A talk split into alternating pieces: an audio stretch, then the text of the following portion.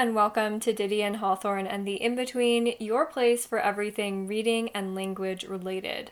I'm your host, Mackenzie Gentz. Now bookmark that book and let's begin. Hello, hello, and welcome to the show. Hallo und herzlich willkommen zu unserem podcast. Today, today, we have a book review of a book published in September 2020, officially the newest book we will have reviewed on the show, and that book is Anxious People by Swedish writer Fredrik Backman. This is one of those books that haunted me for a while before I bought it, similar to Educated by Tara Westover, if you've heard me talk about my relationship with that memoir before. Essentially, I saw the book when I was looking up contemporary literature to put on our email list, Ex Libris DHNI, that's my plug. Then I saw it in the bookstore, and then another bookstore, essentially bookstore after bookstore after bookstore. And I frequent bookstores more often than you might guess or I would like to admit. And eventually, of course, I cracked down and I bought the book enter January 2021 when I finally flipped to the first page and started reading.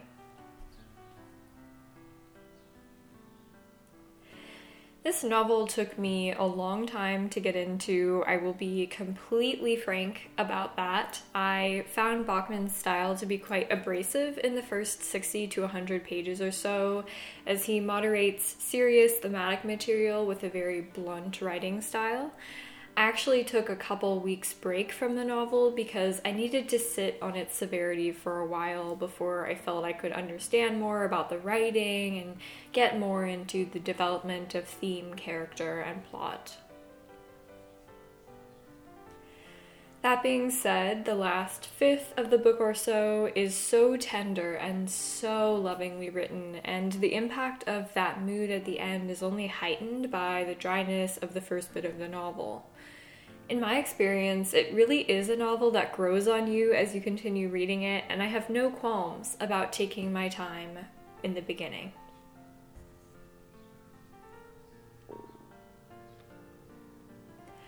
The pace moves quickly, and I like Backman's moderation of short, impactful sentences with descriptions that set various scenes Regarding the plot, the book remains vague enough throughout the narration that these events could have happened to any group of people at any time, but specific enough that you couldn't imagine the narration without even one of the characters in it.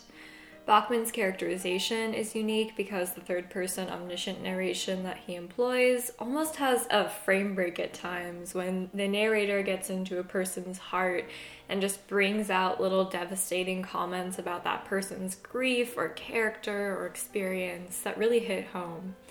Such characterization made the book so human despite the built in distance of the third person omniscient narration style.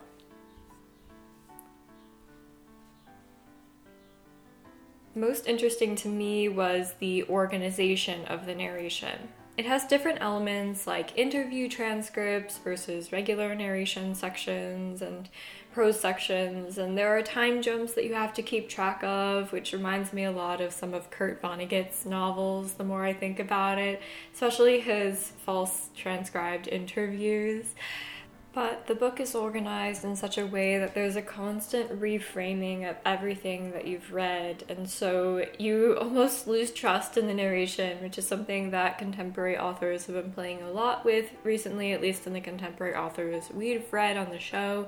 Trust Exercise by Susan Choi is an excellent example of this. And I felt like that reframing was interestingly very effective in terms of keeping you on your toes throughout the duration of the story. There's certainly a mystery element to this book as well, and the reframing that I'm talking about is very much in the style of Knives Out or other whodunit works, but ultimately, the book moves away from the mystery and towards the connection that these people end up sharing towards the end of the novel. How these people, especially, are changed irrevocably by their relationships with each other that happen to develop by way of a chance encounter. In the same vein, another aspect that I especially enjoyed and learned a lot from in this novel is the playful omission that happens. And this is what allows the author, Frederick Backman, to do the reframing that I'm talking about. And what I love about it is he strategically leaves out information that the reader would take for granted. And he leaves that information out, sometimes for hundreds of pages.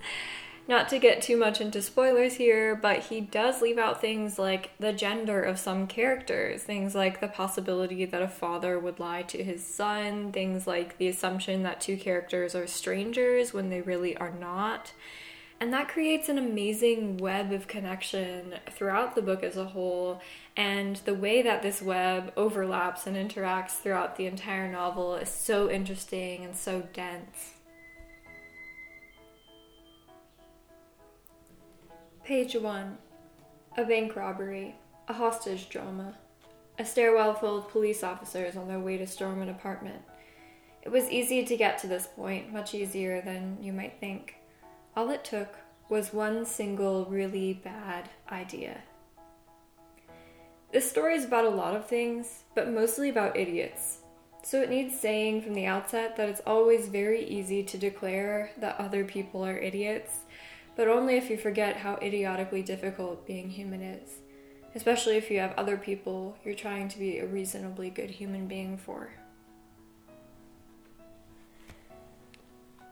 What a gorgeous way to start a book. How funny, how irreverent, somewhat.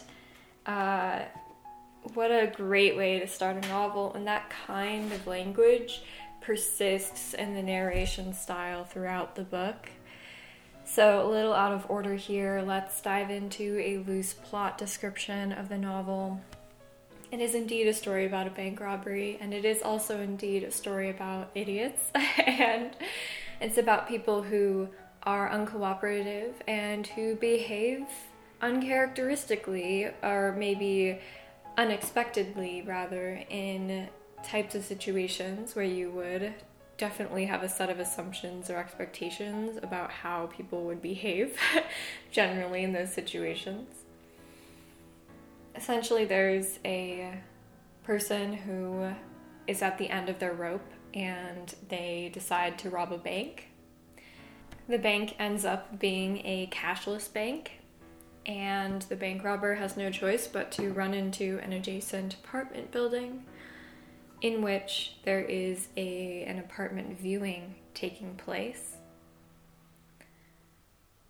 The bank robber has what they think is a fake pistol, which draws attention, of course, and it becomes a hostage situation once the bank robber steps into this apartment viewing.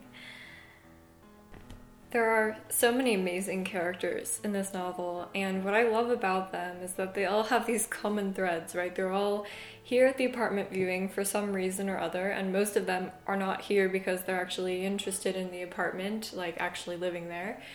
Um, but they're all different in terms of where they're at in life and what they've experienced and what they care about at this moment. And so, what's amazing is that as the story develops, these cares start to be become known not only to the readers but to the other characters in question. And people in the apartment, what at first is a very tense, of course, hostage drama situation becomes a meeting between friends where there's laughter and there's tears and pizza and outside are journalists and police officers and there's a, a professional negotiator on the way from Stockholm to this little town in Sweden.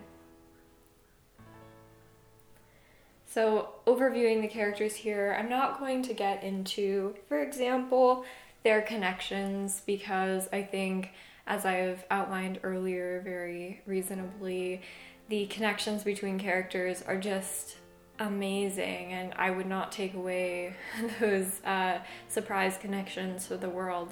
So, I will introduce all of the characters individually, and it will be up to you to read the novel or do some research and figure out how they're all connected. So there's a police officer uh, named Jack, and then his father's name is Jim, also a police officer on the same squad. This is a small town in Sweden, as I mentioned, so um, there is there are quite a bit of jokes about sort of the incompetence of small de- police departments, but at the end of the day, both of these men are good people, and that makes them sometimes errant in their duties, but they are good police officers because of that too, at least in my opinion.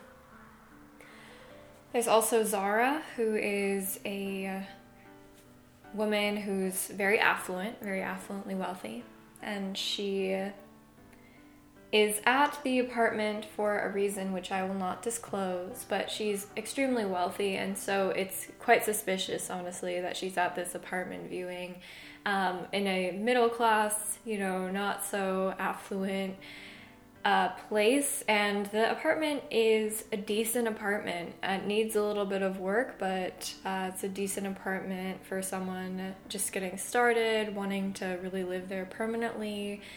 And Zara is not uh, in that position at all. So she's at this apartment viewing for a different reason. She's a banker and she's obsessed with a bridge in this town. There are Ro and Julia, um, wife and wife pair, uh, dynamic duo. Julia is pregnant with uh, their child, and Ro is a comedian at heart. They both have um, a lot of baggage with their parental and familial backstories, which I won't get into. Um, but that makes them inseparable in a lot of ways, and their love story is so beautiful. It happens at a flower shop, and they bicker. they are they bicker constantly. Ro is a nervous eater and she ends up eating some of the display lines at the apartment and cracking jokes all the while because that's her defense and that's her um, that's something that's been taught and ingrained in her that cracking jokes is something that humans do to survive. And so there are these people who are connected but who are scared about the shift that they're about to go through in terms of bringing a child into a world into the world and not being quite ready for it and not knowing if you're going to be a good parent or not and not having support from for example uh, your parents in that endeavor and not having the support from the people who you really need support from and also a big stressor for them is they don't have an apartment yet uh, in which to raise this child. And so they've been going to many, many apartment viewings. I should mention that this apartment viewing is taking place on New Year's Eve. and so uh, it's a very strange day for an apartment viewing. Why would anyone want to go to an apartment viewing on a holiday? Um, so yeah, the the circumstances are quite interesting, and it makes it uh, just that much more difficult for the police to talk about and piece through and solve this mystery because there are so many circumstances that ultimately uh, don't matter in terms of solving the actual hostage situation or hostage mystery, but they do matter in terms of the connections that these people end up having and the reason why they're all available on New Year's Eve to go to an apartment viewing of, of an apartment that's not even a first rate apartment, it's serviceable. Next, there is Roger and his wife, Anna-Lena, and they also constantly bicker, but for a different reason. They have this hobby of creating um, apartments together, and so, or renovating them rather, and then selling them at a higher price. And so, they've been going around buying all these apartments, fixing them up. Uh, there's a big deal about how Anna-Lena has lots of, um, basically, the whole IKEA catalog memorized. We are in Sweden after all. And they just sell them and it's all about market price and they go to apartment viewings specifically for apartments that have a lot of potential and a lot of um, different aspects about them that could be renovated and capitalized upon later. So, interestingly, they are a duo that work together in in more ways increasingly as the story goes on. You think that Roger is sort of a domineering character over Annalena, and then you realize that wasn't really the case, especially when they were raising their children.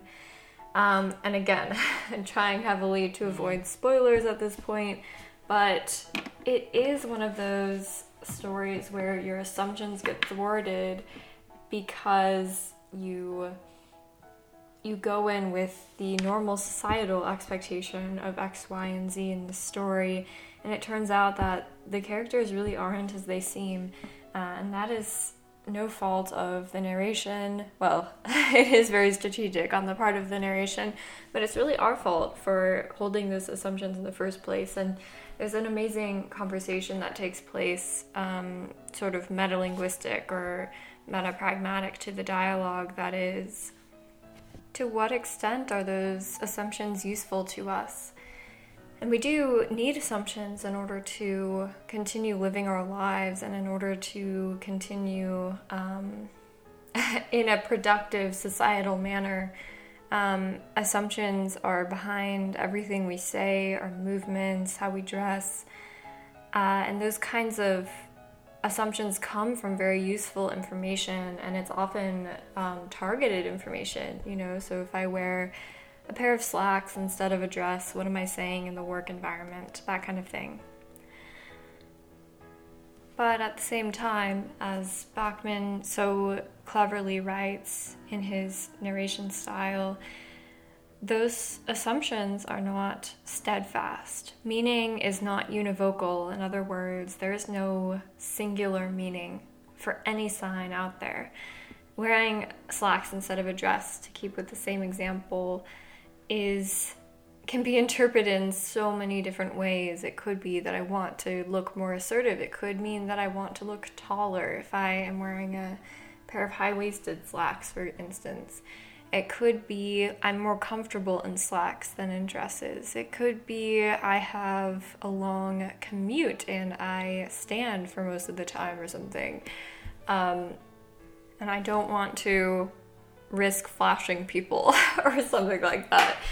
Uh, you get the point. There's so many different types of meaning and different threads of meaning that people can get from any sign that you display. And so um, the vibes that we get from these characters, and I think Roger and Annalena are such a pertinent example of this, end up being red herrings for what the actual meaning behind the meaning is. So this book definitely makes you think about your assumptions and where they come from, and indeed how useful they are to you. Moving on, there is also a charming old lady named Estelle. And Estelle is at the apartment viewing uh, for a secret reason, which I will not disclose. She is an older lady who says that her husband Knut, I think it is, or I, I read it as Nut, but I think it's Knut, um, is parking the car, supposedly, and she's also supposedly at the apartment viewing to find an apartment for her daughter. And this is an old woman who hides herself in her shame. And what I find so lovely and so charming about her is that she persists despite the grief and despite some of the sadnesses that are a part of her everyday experience. And she does her best to be a comfort and to be a place of solace for people, especially Annalena when uh, some an event happens in the apartment that sort of separates her and Roger for a while.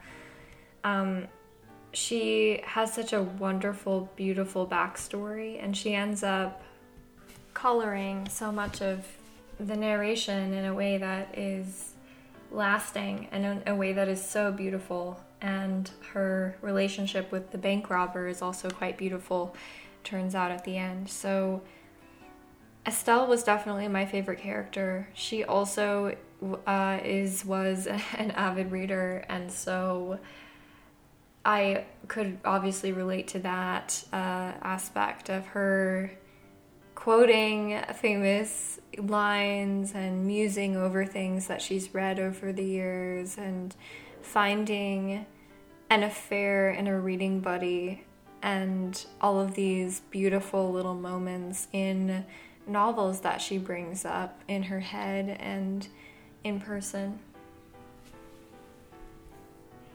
There's also a character named Leonard. Leonard is an actor, and I'll leave it there. He is a very interesting person. He has a lot of different. Um, he's very quirky. I'll say that, and and he's quirky enough where even if he's not named, you know when he's in a scene. You know exactly who it is, uh, even if Backman doesn't take the liberty of telling you that it's Leonard. Um, he's very silly. Just the way that he gets introduced into the novel is very silly and uh, adds a lot to the balance of these characters, many of whom are, um, well, they're all uh, unorthodox in their own ways, but uh, many of whom are more serious. Roger, for example, is definitely more serious than Leonard is. And that leaves the bank robber and the real estate agent. The real estate agent is just laughably bad at her job, which is why she is holding an apartment viewing on uh, the day before New Year's or New Year's, and she is a very absent figure, honestly, from the book for a while. And I think for so much of the book, there are so many characters between the police officers and their families, and there's an, another extended plot line that has to do with Zara and the young police officer that I'm not going to get into and there's just so many heads to keep count of and keep track of um, and we're, we're seeing it a lot of the time through the police investigation so it's really jack putting together okay we've got six people here and two others and three others and blah so many characters we honestly lose track of the real estate agent for quite a while um, and that's purposefully so, right? Because Jack also loses track of the real estate agent, and indeed, how the events play out is she sort of, she sort of disappears for a while, um, and so she's laughably bad at her job. She uh, immediately leaves as soon as she thinks there's a hostage situation. Um, she's still in the apartment, of course, but yeah, she is just really terrible at her job. Not too much characterization takes place with her, which I found uh, was really interesting that she was such an absent character as opposed to the depth that most of the other characters are able to achieve in the narration. And that contrast is fairly effective, I would say. Um, and you know, you don't have time always to go into every person's backstory so the real estate agent is definitely a good foil for some of these other characters like Zara. Um, Leonard is a corollary to the real estate agent in this way as well. And finally, the bank robber uh, with whom we will end. There are so many words which with, with which I could use to describe the bank robber, and I'm going to keep my description fairly short. That this bank robber is in a bind, and this bank robber is so human and so alone. And this bank robber is doing their best every day. And this bank robber uh, loves their children.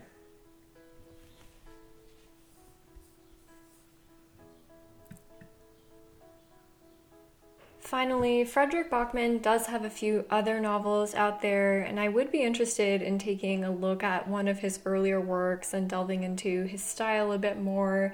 His style is really the thing, as I've been harping on the whole time, that I really appreciated about this novel. That's what made this novel particularly unique and particularly engaging. Contemporary literature interests me quite a bit, as you all know, so I'm always on the lookout for new authors, and I will end with saying that while this novel is not a novel I anticipate reading again, at least not in the near future, I do anticipate keeping an eye out for Backman's future work because I highly respect what he's done with anxious people. If you enjoyed the episode and would like to hear more from us, we've done everything from Shakespeare to Dracula. There really is a show and a series for everyone, so I'd recommend checking out our website at relevanceofliterature.com under the ongoing series tab for links to our entire back catalog of episodes, as well as any current goings on of our show. If you are looking for even more content, we also have a Patreon page at patreon.com slash relevance of literature. Thank you so much for your support, and we'll see you next time.